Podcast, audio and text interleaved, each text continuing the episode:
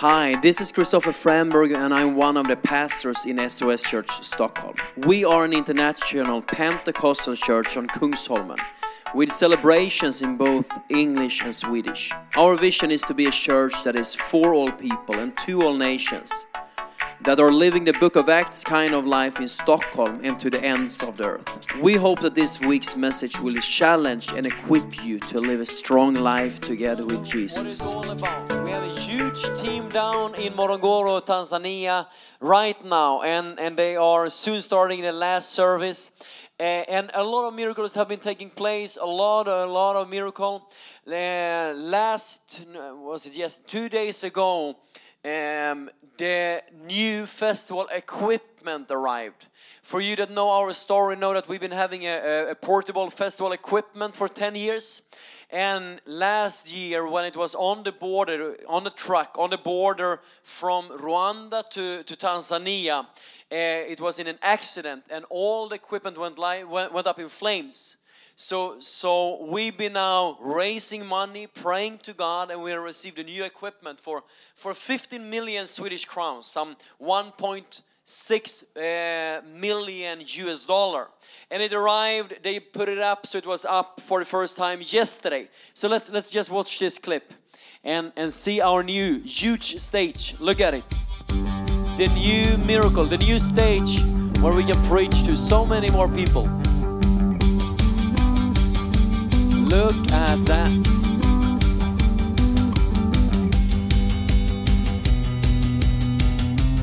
Isn't that amazing? Just one, less than one year after that one was burning up, we have a new equipment. Uh, okay, if you want new, more report, just stay tuned on our Instagram account, and you will get more updates from from the mission trip. And if you haven't joined, join us next year on one of our mission trips because it's it's amazing. It's it's very it's really really amazing. All right, I'm going to start with with one more clip. A lot of film clip today. I I have a clip of my wife. Uh, can we play that one as well? Receiving the key to our new house three years ago.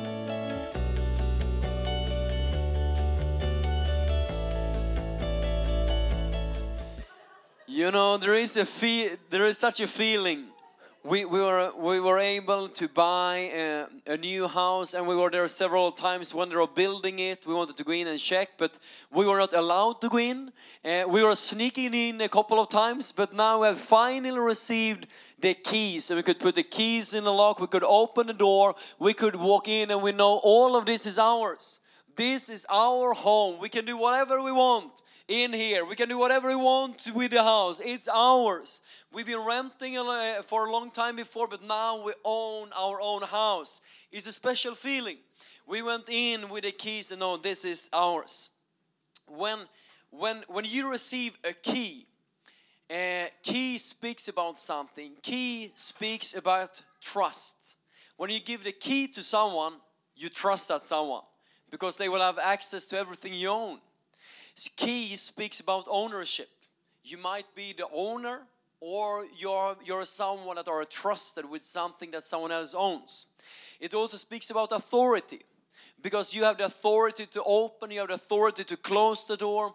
You, you can protect what you have with a key. If you lock the door, someone that shouldn't have access cannot come in. And if you open, you can give access to someone that you want to have, want should have access keys gives you authority. Okay, my name is Christopher and I'm one of the pastors here in the church and I am so eager to preach to you. I've been in a in a, message series for 3 weeks now speaking about all powers of hell will not conquer it. I'm I've been speaking about the church and I'm going to continue with that today and we're going to speak about keys. Let, let me see how many in here have keys somewhere to a church, to a car, to, to a house. Yes, a lot of people. Last service was just half of the people, so they were not so trustworthy. But here we have some faithful people that have keys. Where you have keys, you have trust. Where you have keys, you have trust. Maybe you don't own it, but you're trusted where you have keys. And a deep truth this morning is that if you have a key, you can lock up, uh, you can open it, you can walk in, and you have access to everything in the in the place. Deep, deep truth. And that is what we will speak about today. Okay, let's go to, to Matthew 16 and verse 13. And, and we will speak about uh, we, I will read this text that I've been reading a couple of times now, but you will see some new truths in it. It's written that when Jesus came to the region of Caesarea Philippi, he asked his disciples, Who do people say that the Son of Man is? Well, they replied, Some say John the Baptist, some say Elijah, some, uh, some say Jeremiah or one of the prophets. Then he asked them, but who do you say that I am? And this question is the most important question you can ever answer. Who do you say that Jesus is? Who do you say that Jesus is? Is the most important question you can ever answer. And, and, and I don't just speak about salvation, because when you get saved, you confess Him as your Lord and Savior. But you should also confess daily or weekly who He is for you. That He is your provider, that He is your healer, that He is your peace, that He is your helper, whatever He is for you, whatever the Word of God says that He is for you, to continuously confess that because then He can act on it and He can do miracles for you. Okay, Peter, Simon Peter was answering this and he said, You are the Messiah, the Son of the living God. And, and we will speak about this that Messiah means the anointed one, and everyone in the old, uh, everyone that have been studying the Old Testament know that Messiah was the one that was going to come to save the Israelites and rescue them and save them from their sins. Okay, so now Peter confessed that open, "You're the Messiah, the Son of the Living God." Jesus replied, "Blessed are you, Simon, son of John, because my Father in heaven has revealed this to you." You did not learn this from any human being. Now I say to you that you are Peter, which means small stone or piece of a rock. And upon this rock I will build my church, and all the powers of hell will not conquer it. So Jesus was going to build his church upon the rock, and the rock is the confession of Peter who Jesus is.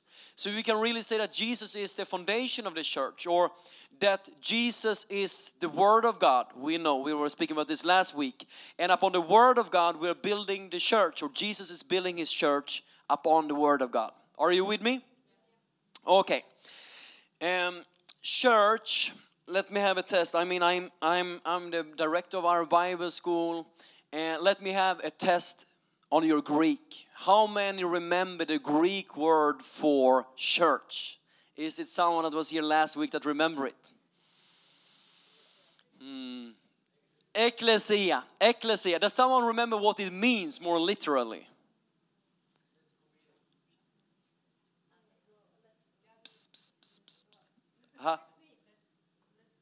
Let's go out almost called out from or the called out ones. So it speaks about let's go out. We, we can say let's go out, let's go out. The called out ones, it's one of those walking out. What are we walking out of? Let's go out. We go out of darkness, we go out of sin, we go out of the world, and Jesus are building a new people. He's building his church, his ecclesia.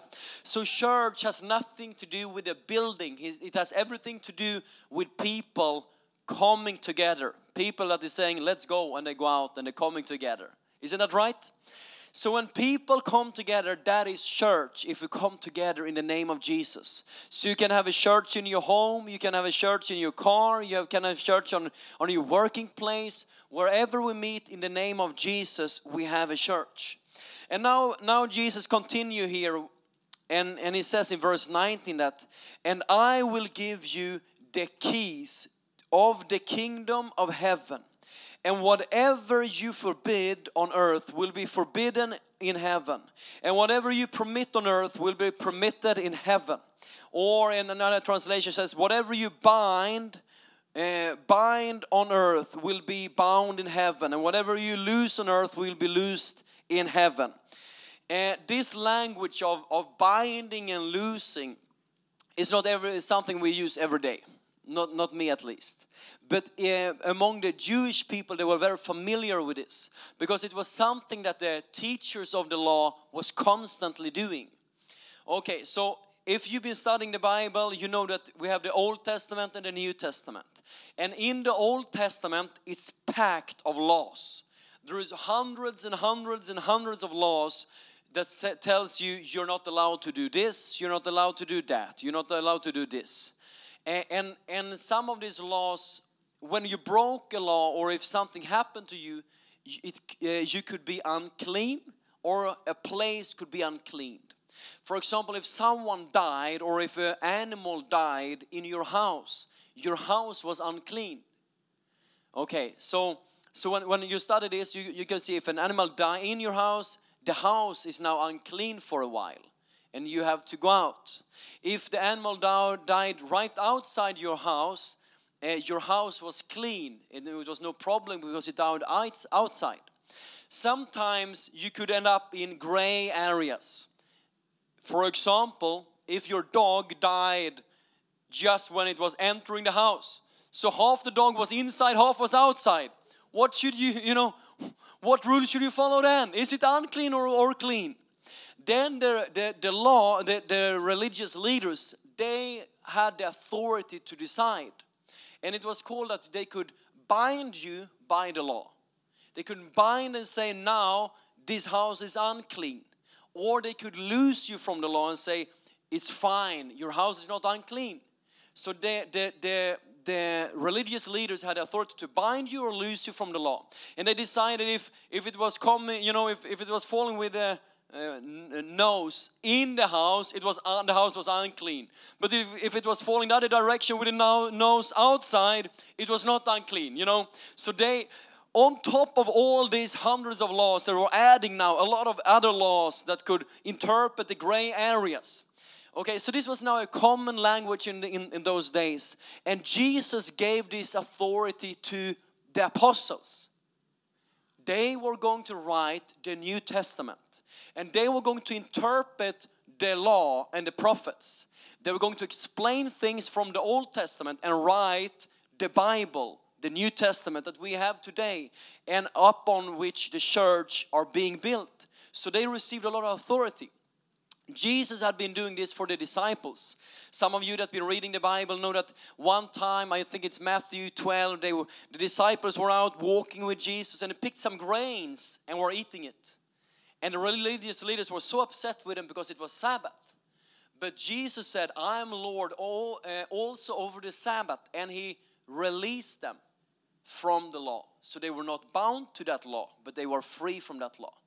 And, and Jesus was constantly doing this, releasing and he was establishing a new law or a new way of ruling. Okay, so, so now, now we understand that the, that the disciples get authority to write the Bible, but they also get their keys. Uh, Jesus said that I give you the keys to the kingdom of heaven. And if you if you uh, look on different pictures in church history, you can often see Peter with a key in the hand. And I know that the keys was not just given to Peter, it was given to the church. The church got the mandate to loose or release the kingdom of heaven and bind different things. But we will see when we study the book of Acts that Peter was often the, the first one releasing something, the first one walking into something, opening something up. Uh, in Acts chapter 2, we can see how he's the first one preaching for the Jewish people so that they can receive salvation. He's locking up the door for the Jews. In chapter 10, he's coming to the Gentiles, those that are not from Israel, and he's preaching to the people that they thought was unclean and not allowed to come into the kingdom of God. And Peter was unlocking it, and he had a special, special role in this. And we, we're going to study that. Okay. Uh, but it's something special that, that they should they have received the keys to and that is the kingdom of heaven. The kingdom of heaven. How is the kingdom of heaven like? We can read about that in in the book of revelations. And it says that in the in heaven it will be no more sorrow no more pain no more death no more anxiety no more tears. The old order will be gone and a new order will be established. And when Jesus is speaking to his disciples uh, and, and telling them how to pray, he says this uh, This is how you should pray. O Father in heaven, hallowed be your name, your kingdom come, your will be done on earth as it is in heaven. So Jesus is instructing his disciples, you should pray that the will of the Father should happen on, on earth as it does in heaven. With other words, establishing the kingdom of, of heaven on earth. That is, the, that, that is how Jesus says that we should pray. Okay. When did the disciples receive the keys? I believe that they received it on the day of Pentecost. In Acts chapter 1, they are gathering together and they are praying, and now the Holy Spirit is coming upon the people, and they are being baptized in the Holy Spirit and they receive new authority. They start to speak in new tongues and, and go out with new boldness preaching the gospel. And now Peter is unlocking the kingdom of heaven when he was together with the 12 disciples and Peter stood up and he was preaching the gospel. So we go to Acts 2 and 22. Are you with me? Are you awake? Wonderful. Then Peter says, Fellow Israelites, listen to this. Jesus of Nazareth was a man accredited by God to you by miracles, wonders, and signs, which God did among you through him as you yourself know, this man was handed over to you by God's deliberate plan and foreknowledge. And you, with the help of wicked men, put him to death by nailing him to the cross.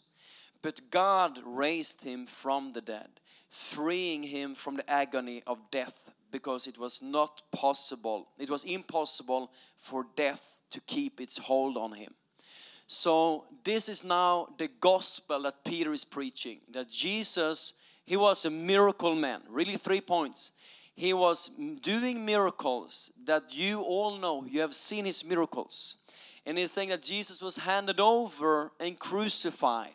He died on that cross. He took all of our sins and, and sicknesses up on that cross. And he died on that cross and then he was laid in a grave, but God uh, raised him from the dead because it was impossible for death to keep its hold on him.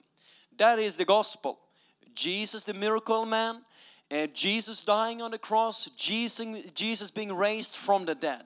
And when he been presenting now the gospel with the authority from God, with the keys given, given from heaven, he was opening up the kingdom of heaven. He made it possible for people to enter the kingdom of heaven. And they respond here in verse 30, 36 that therefore let all Israel be assured of this, Peter says. God has made this Jesus, whom you crucified, both Lord and Messiah. When the people heard this, they were cut to their heart and said to Peter and other apostles, Brothers, what shall we do? Peter replied, Repent and be baptized, every one of you, in the name of Jesus Christ for the forgiveness of your sins, and you will receive the gift of the Holy Spirit. Okay, so so Peter have now been opening up the door. He's been opening up the gate. He's been unlocking the kingdom of heaven by preaching this gospel message. And the people are cut to the heart. They feel it in here and they're wondering how can we enter in? And and and and he he, uh, he answers that you have to repent. What does repent means? It means that you turn around. You are walking this direction now, you turn around and you walk this direction. You have to turn from your old life and you have to be baptized in water. So if you haven't been baptized in water yet, I want to encourage you to be baptized in water. And it's often a fight around the baptism of water.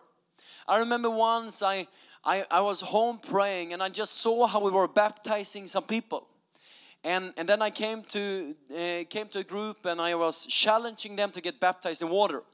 And there was one guy that, that, that told me, he was opening up and told me about his life. He told about, about how everything he'd been going through. He'd been telling me how he was going buying prostitutes. He was telling me how he'd been living in criminal, a very very dark life, and and he been Christian now for a while, but but he hadn't got baptized. And and I was explaining and teaching about the baptism in water, how you buried an old life.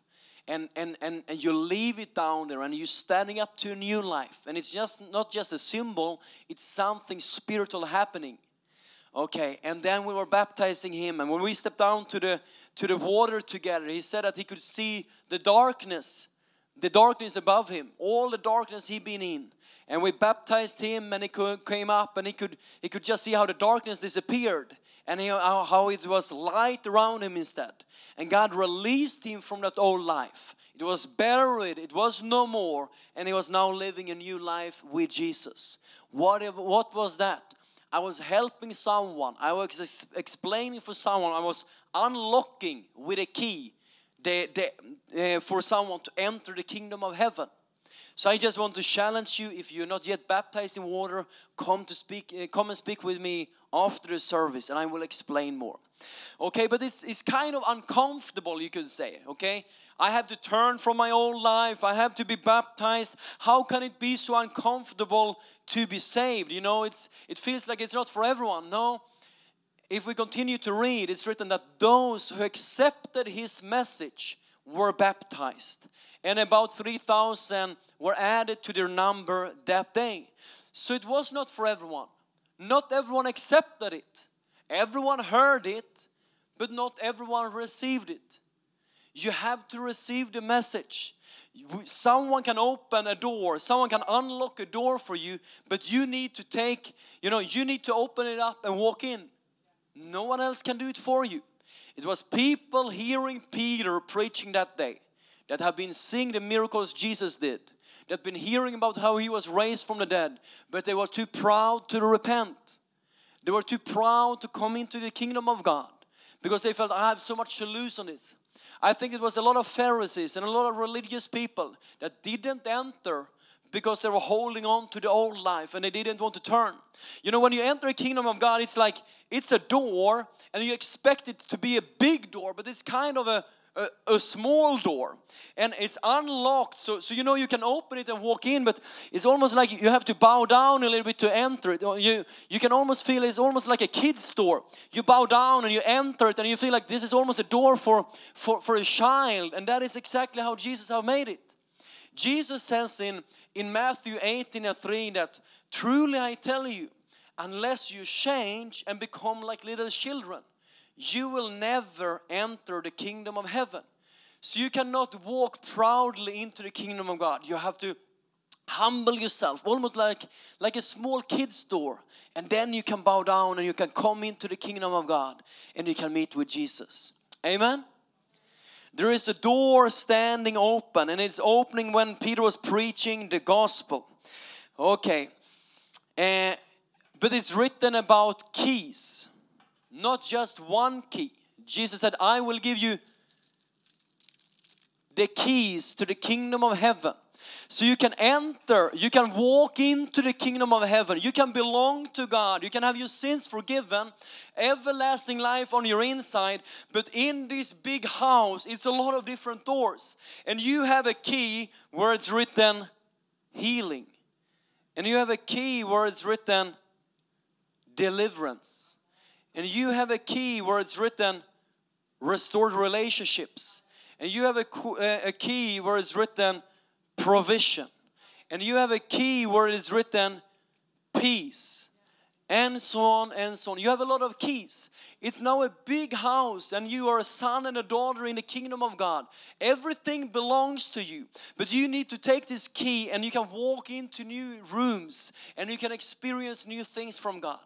And this, this is what is happening just a couple of days after. It's written here in, in, in Acts 3 and 2 that when, when John and Peter was walking up to the temple for a, for, for a time of prayer, as they were walking up there, it's written that now a man who was lame from birth was being carried to the temple gate called Beautiful where he was put every day to beg from those who was going into the temple courts.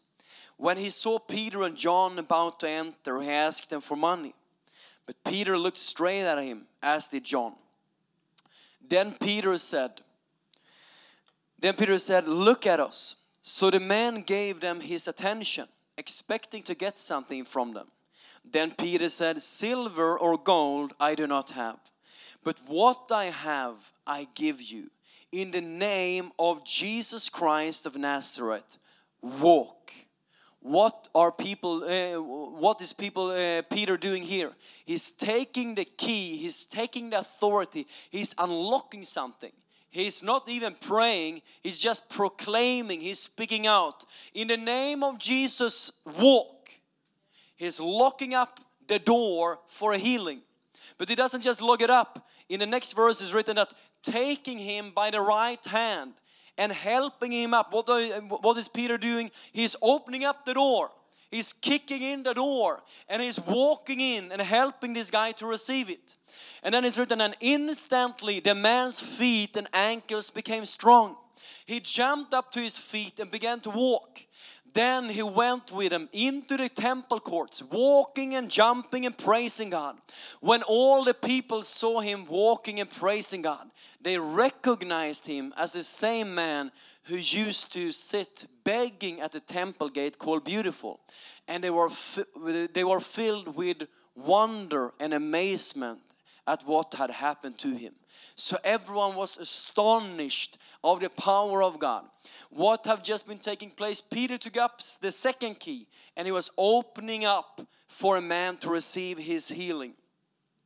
You have received keys God have given you keys. When you get saved, when you get baptized in the Holy Spirit, when you enter the kingdom of God, you receive these keys. These keys is not just for Peter, it is for you and me.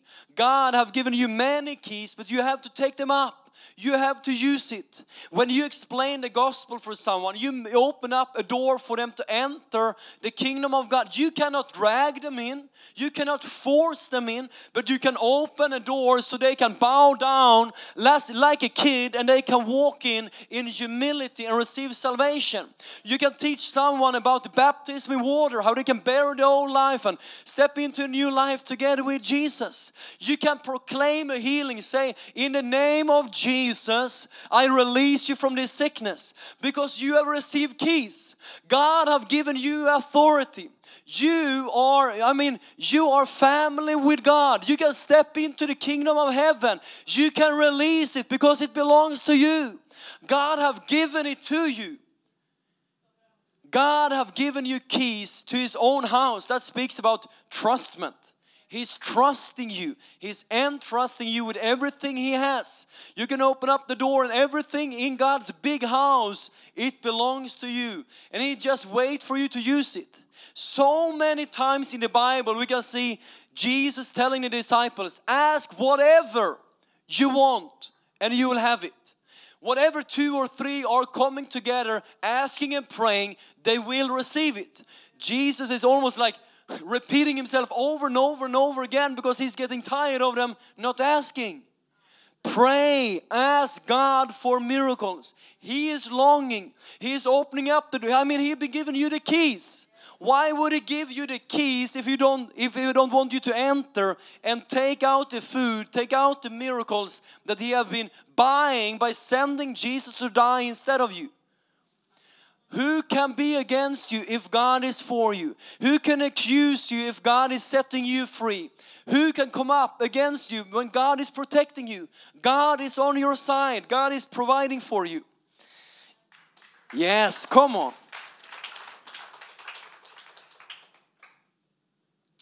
In Luke 12 and 32, Jesus says, Do not be afraid, little flock for your Father has been pleased to give you the kingdom. God is giving it to you. Don't hesitate, it's yours. He's giving you the kingdom. Okay, I just want to give you five quick pictures that is frequently used in the New Testament about the church of God.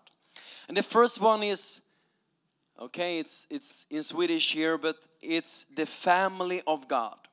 The people of God or the family of God when you eh, when when you become part when you get saved you enter god's own family he is your daddy He, he's opening up the refrigerator. I mean, he's opening up whatever you want to. Just walk in, take it. It belongs to you. Galatians 4 and 7 says, So you're no longer a slave, but God's child. And since you're his child, God has made you also an heir. So you are inheriting everything together with Jesus. It belongs to you. The other picture is this the kingdom of God. The kingdom of God. Jesus, Jesus is the King of kings, the New Testament says. He's the King of kings. He's your king, right? And and who is who, who is all of these kings? It's you and me. You are a king in his kingdom. You're governing, you're ruling, you've been entrusted with different things. You are a king in his kingdom, and he is above you, he's serving over you. He is the king of kings. It's written in Revelations that one day when we step into heaven, he's going to reward you and give you a crown.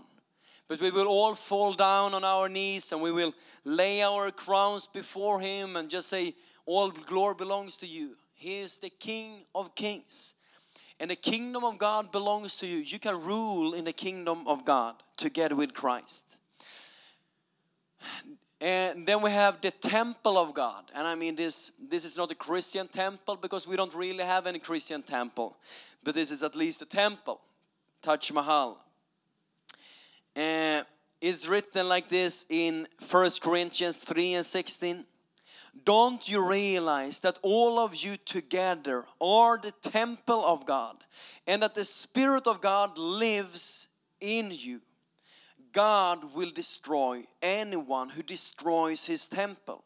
For God's temple is holy and you are that temple. You and me are the temple of God. Whoever destroys you, God will destroy because you are His own temple where His presence dwells. Why, why are God building a family? Why, why does God want us to come together? Because His presence will rest where we are together. In the Old Testament, he was built, they were building a temple for God, for God's presence to be there. Now God says that we are his temple. We are all coming together so God's presence can be in that place where we are gathering. And then we have this uh, the bride of Christ. The bride of Christ. And, and when you understand this picture, you know why Jesus is constantly saying, Ask whatever you want and it will be given to you. Because everyone that is just about to get married end up in the same situation. Whatever the bride wants, I mean, in the end, you are giving it to them. Please, can I? I, I mean, I, I really like this dress. And you all know it's too expensive. But give it two more months and you will have bought that dress. And then she, oh, I want this. And, and I mean, she will have whatever she asks for. You will do all kind of things just to give it to her because it's your bride. That is what Jesus is saying. Ask whatever you want and I will give it to you because you're my bride.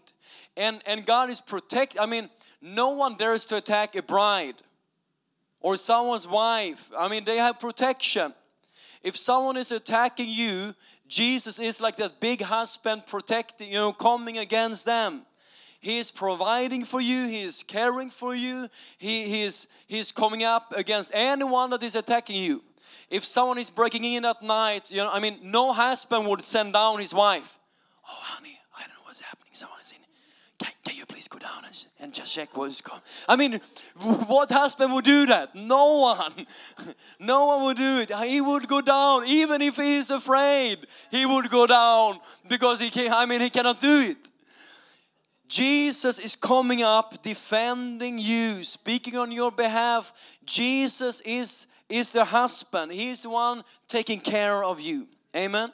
And even even the the you know when you are around guys, some will always, oh, yeah, no, I decide in my home. I'm the boss in my home. And then the wife is calling and I'm like, hello, honey? Yeah? Oh, yeah, yeah, yeah, yeah, I can do it. Yeah, yeah, yeah, yeah, yeah. And, and everyone knows he doesn't decide anything at home. She's the boss. I mean, she, whatever she wishes, he will do. Okay, you are the bride of Christ. And then he speaks about the body of Christ. We all are one body. We belong together. The Spirit of God is living inside of us, and we need each other. We are different, and that is good. We are different parts in His body. Okay, right now I've been trying to explain the gospel. I've been trying to open up the kingdom of heaven.